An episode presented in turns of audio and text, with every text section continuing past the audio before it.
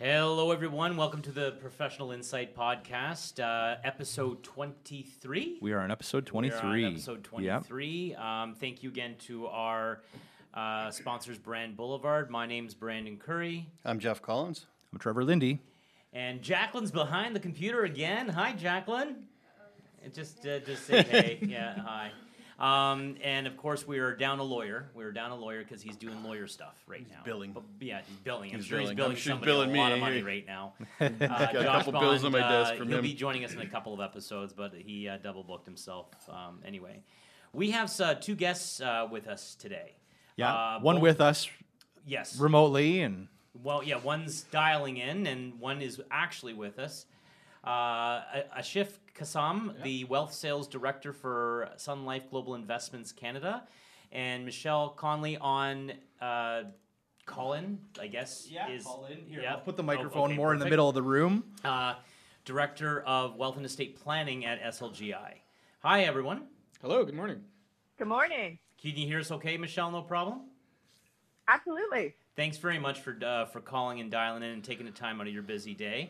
And uh, Ashif, you, you, you got your uh, Brand Boulevard little gift, and I got did. one for Michelle as well. Yeah, thank you very much. We appreciate that. Lovely little uh, leather notebook. Leather notebook, very nice for writing stuff. Yeah, and take writing, lots of notes. The, take uh, lots yeah. of notes. Yes, because what we're about to talk about is the importance of having a will, and also there is a, a form. Uh, that we're also going to guide our listeners through that a lot of people don't know actually exists uh, for an executor to fill out. Uh, so the first thing, Michelle, this question is going to be directed towards you.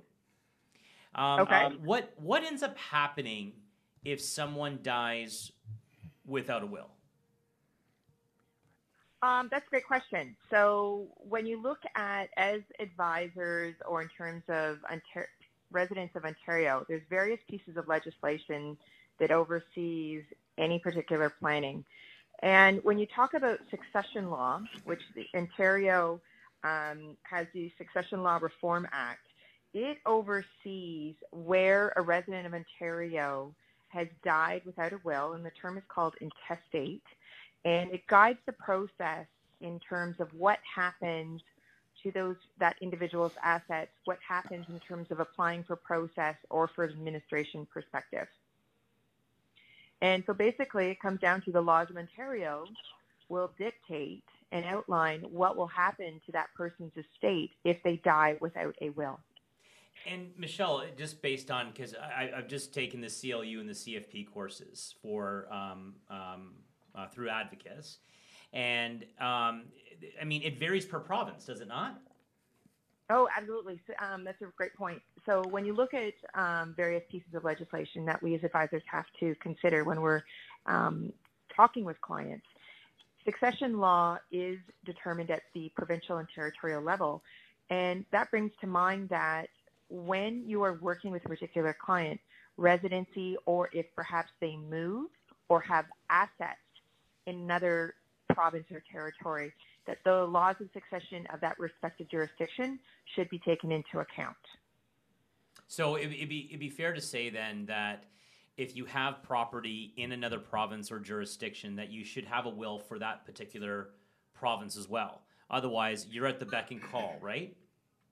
Absolutely. Now, would I go so far as to say that you need another will? So, for example, if you have an individual that living uh, in the Niagara region that has a vacation property in Manitoba, what should be considered and looked upon, you know, on a uh, repeated basis is would the laws of succession that are appropriate in Manitoba, would they accept the Ontario will, reseal it, or it's also different if a resident of Niagara has a home, let's say, in Mont-Tremblant, which is Quebec. Right, and Quebec right. is a civil code jurisdiction. It right, is not right. a common law jurisdiction. No, no.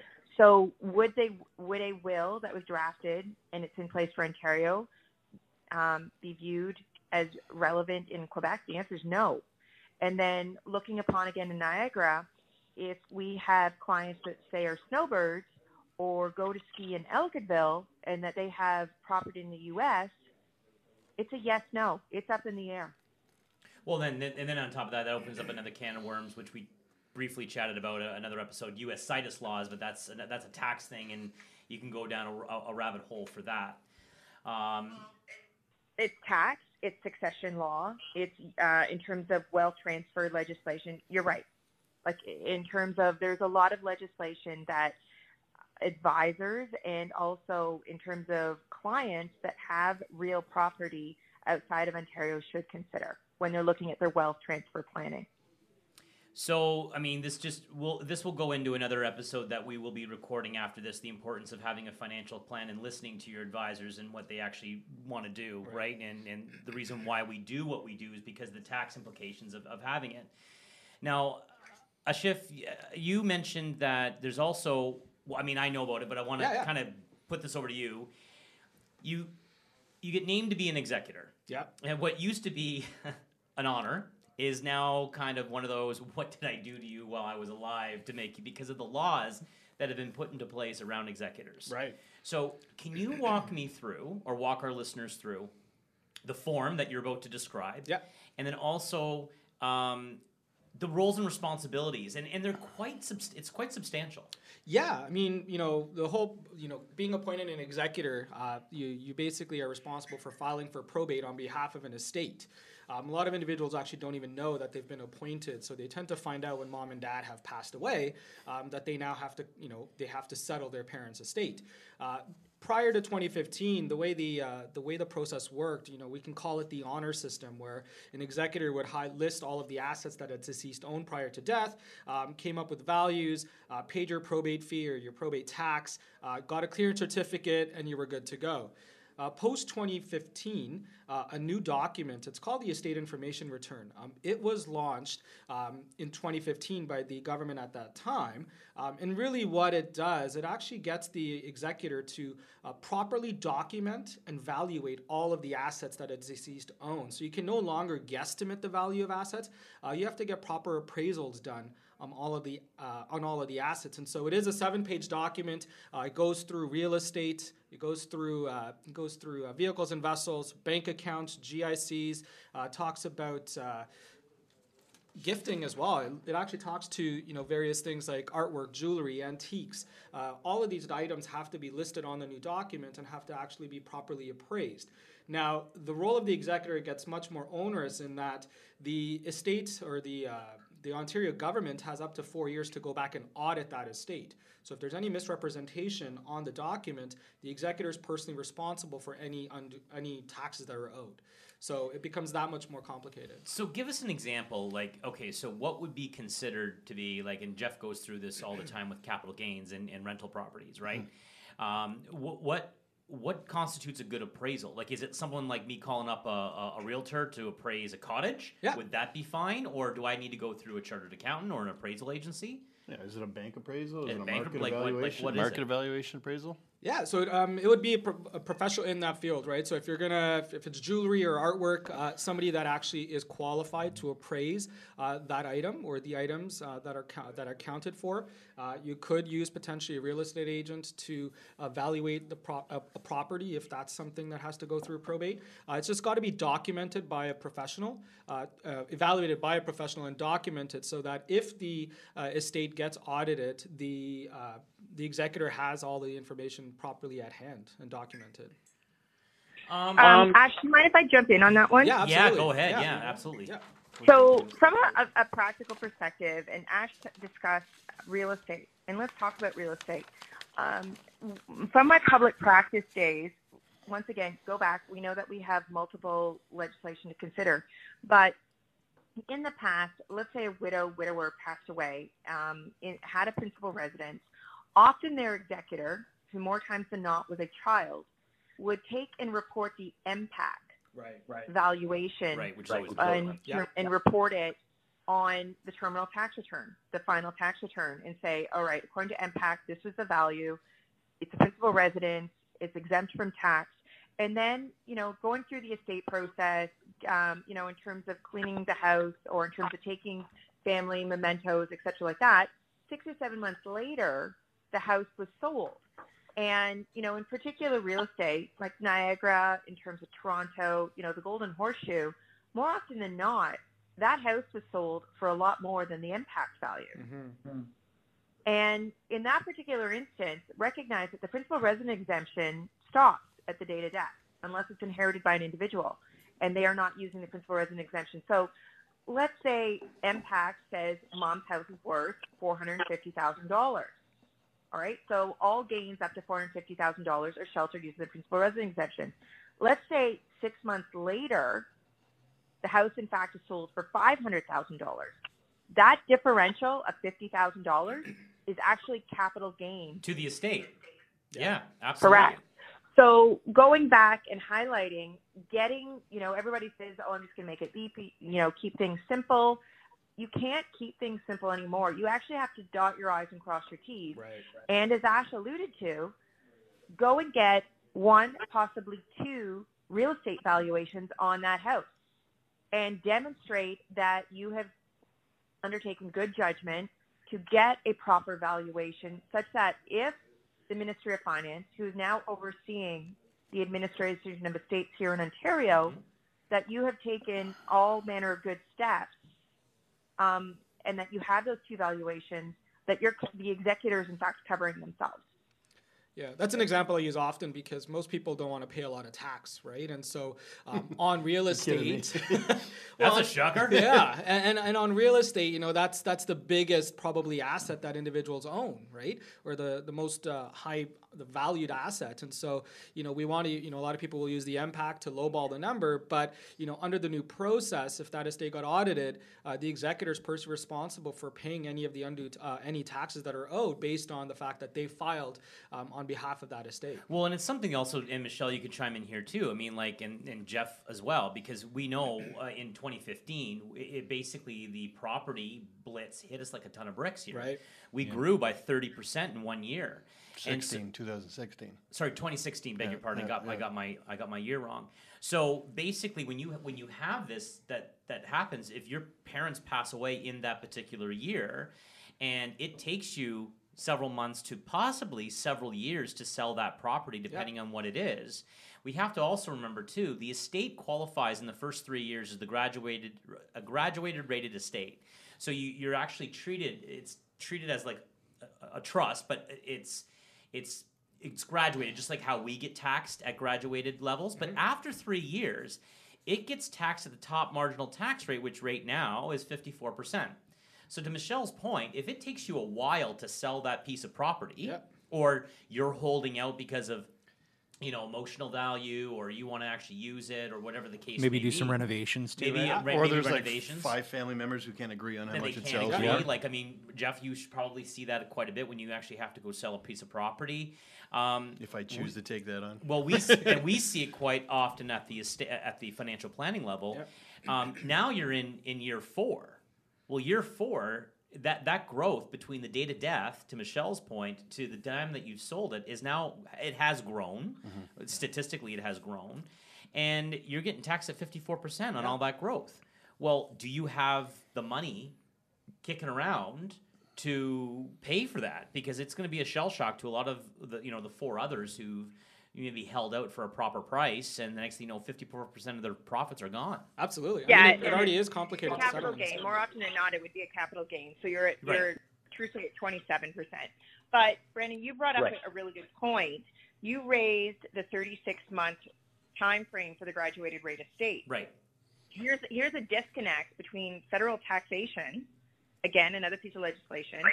and comparing it to the laws of succession here in Ontario, where an executor has to is held accountable for four years. So in terms of you're putting them in a risk, okay, what do I have to do in the first thirty-six months to be tax efficient, but yet I'm held on accountable or in terms of held on in terms of administering the state for four years. It's something that a lot of lawyers and in terms of Ontario individuals, either acting as executors or appointed executors, don't take into account. It kind of puts them between a rock and a hard spot in certain situations. No, I mean, and that, and that's, it, it, it totally goes to, I don't think people really, we'll be recording another episode on the importance of a financial plan and, and uh, you know, doing it properly and listening yeah. because it's the financial right. and tax impact that, that, and then on top of that, if you're an executor, it, it, I mean, the pain can go on forever. Um, I mean, I have one currently. I have an estate currently that is that will be open for the next eight years. It's been open for two. It'll be open up for the next eight because of how this man structured his will and how he wants to pay it out. Yep. Um, and it is what it is. And uh, so this executor is going to be on the hook for the next eight years on top of that, ten years total. When you say how it's been structured, is it kind of like what you and I have discussed about having your kids so that they're going to get it at age eighteen a little bit? twenty-one a little bit. Is it is so it because of that it, or is it something well, different that so, we haven't discussed before? No, no, it it, it is because of that. It's, be, it's okay. payments. However, okay. he did it he did it in a way like looking at the will, uh, you know, in hindsight, I, hindsight's always twenty twenty. He didn't really get good advice. If I was him, I would have opened up a trust. Yep. Right? I would have opened up a, a, a trust and not used the um, the estate as your trust, which you legally can still do. I mean, the estate can still be that. However, um, and it just, it, it works out good that the way that we sheltered everything, that the vast majority of any gain or interest gain or anything of that nature um, will be will be fine. Um, but I, if I was him, I would have put everything in into a, a, a you know a testamentary trust and let the trust company deal with it, not the executor. Um, but now, because he didn't do that, he didn't go and get proper advice. I agree. I, I agree in principle now, knowing the backstory on why he did what he did, but he just used the wrong vehicle for it. And now my client, who is also the executor who came to us for this advice, um, Henry, your former colleague, was, yeah. was very heavily involved in helping me with this okay. because it, and, and to Henry's estate and he, to Henry's credit, Henry had his C E A designation, which right. is a Certified Executor Advisor designation, and he said it was the one of, one of the most complex wills he's ever encountered. Um, and so, you know, the, she's on the hook for the next eight years dealing with these people and their payments. So she's getting literally calls two weeks before the check is due. Uh, where's my where's check? My where's, my check? Where's, yeah. my check? Wow. Where's my check? Where's my check? Where's my check? Whereas an, a, a trust company would be able to deal with all that. Sure. Right? Because that's what they charge the fees for. Yeah, yeah. I mean, I think it's really important that, you know, that does demonstrates and highlights the value of advice, right? And talking to financial advisors, because there are other options. Um, you know, a trust is an option, but the other, you know, within a, the insurance world, uh, there is something called the annuity settlement option or a legacy settlement option uh, that actually allows you to even, you know, potentially outline wishes such as your client um, through a segregated fund contract yep. um, that then allows the death benefit to bypass probate altogether, uh, so the executor is not involved altogether. Right, the money just pretty much, instead of a lump sum payment going into uh, the hands of a beneficiary, uh, you can actually designate through the use of something that we at S L G I call the legacy settlement option. You can outline your wishes of that inheritance being distributed to a beneficiary uh, via the purchase of an annuity. So rather than that child receiving a lump sum payout, um, they purchase an annuity, um, and the individual, so you know the uncle, the father, the mother, uh, would outline how that annuity is to be structured, so it's customizable. Uh, so you also, at that point, avoid the asset having to go to the estate and then to a trust. Uh, you avoid that process, and the annuity actually gets established um, with the inheritance that that individual would receive. Well, and, and, and it's funny because, like, y- you know, a lot of people are just ignorant on, on, on those types of different options that yeah. are available, because a lot of people are like, all right, well, if I put a beneficiary on my R R S P, or maybe it's a R I F at that stage. Yeah.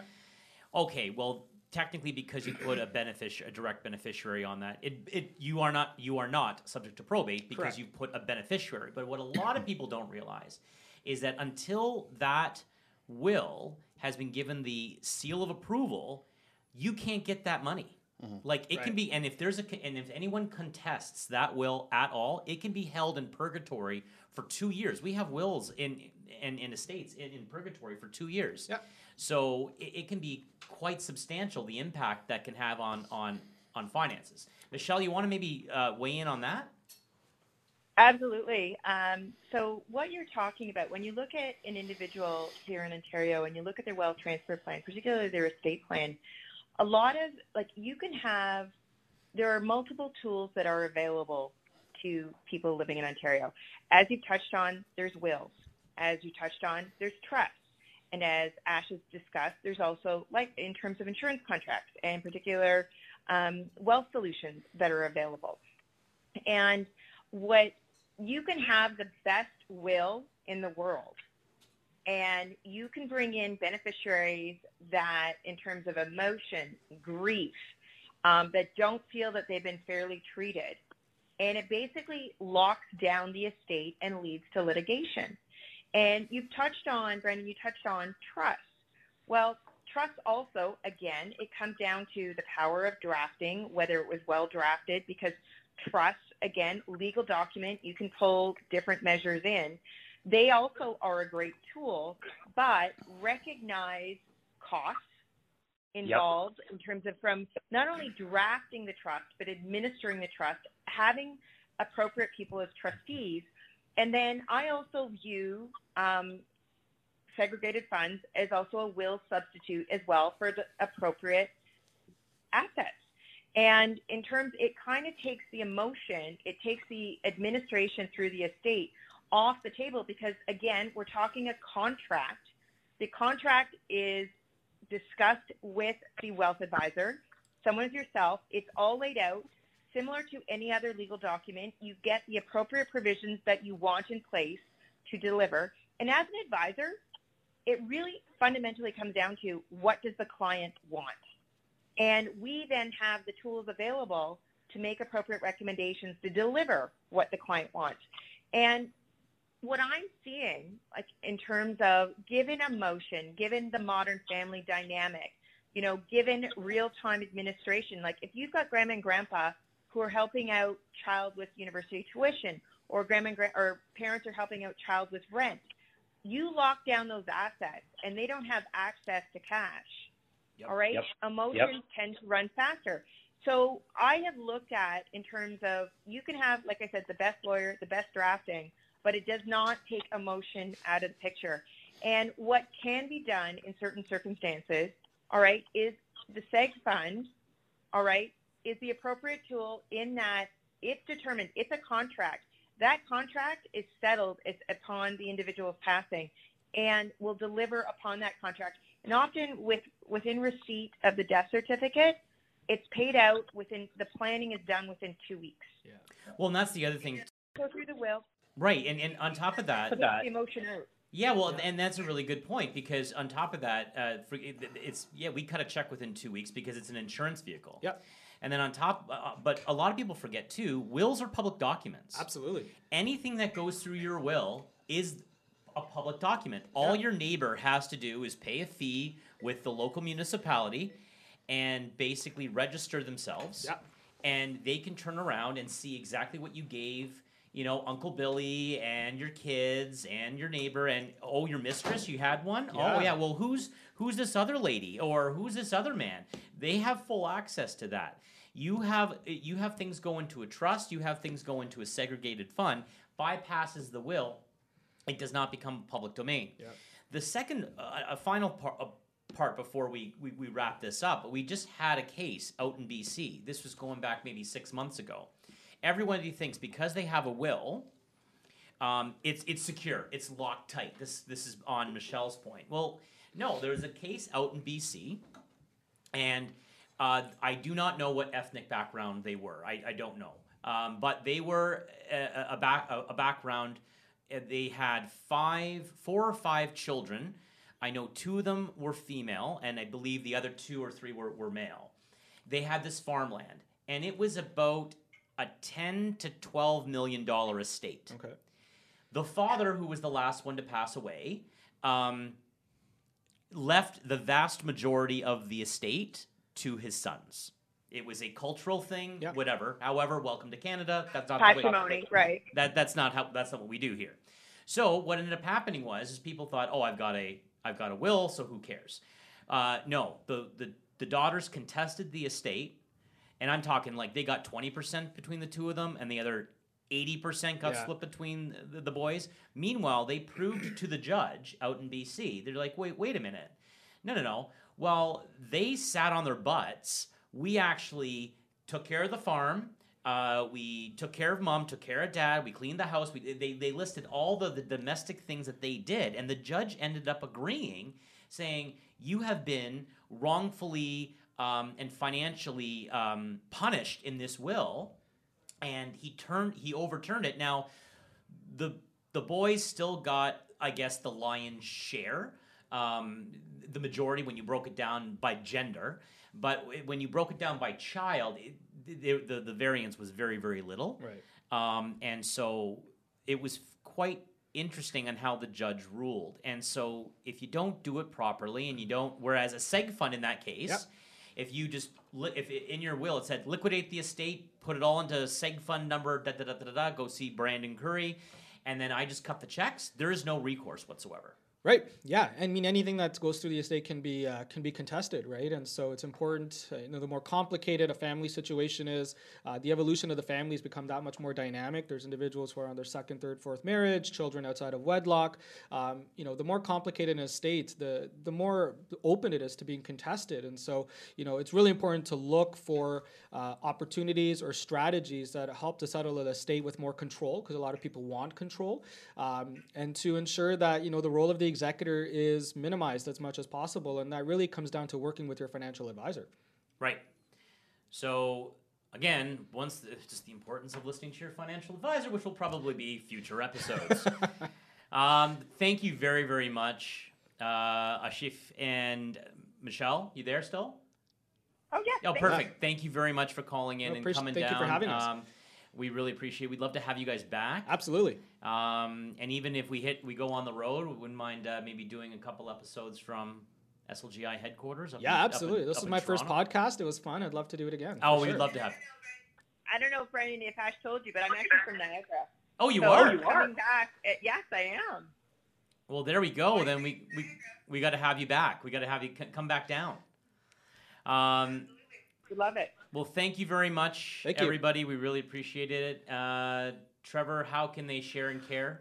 On all major platforms. We are on we all major yeah, platforms. Yeah, we don't need to get into all the details, do we? No, well, if Jeff was here, he'd say Apple T V or something you, stupid No, like he's that. Gone away from he's the Apple T V. Yeah, oh, uh, he's more uh, uh, Google now. Oh, I think he's Google he's Home Google, is where Google he home yeah now, where right. he listens yeah, to he it. To listen to it. Yeah. All right. Thanks, everybody. Uh, take care.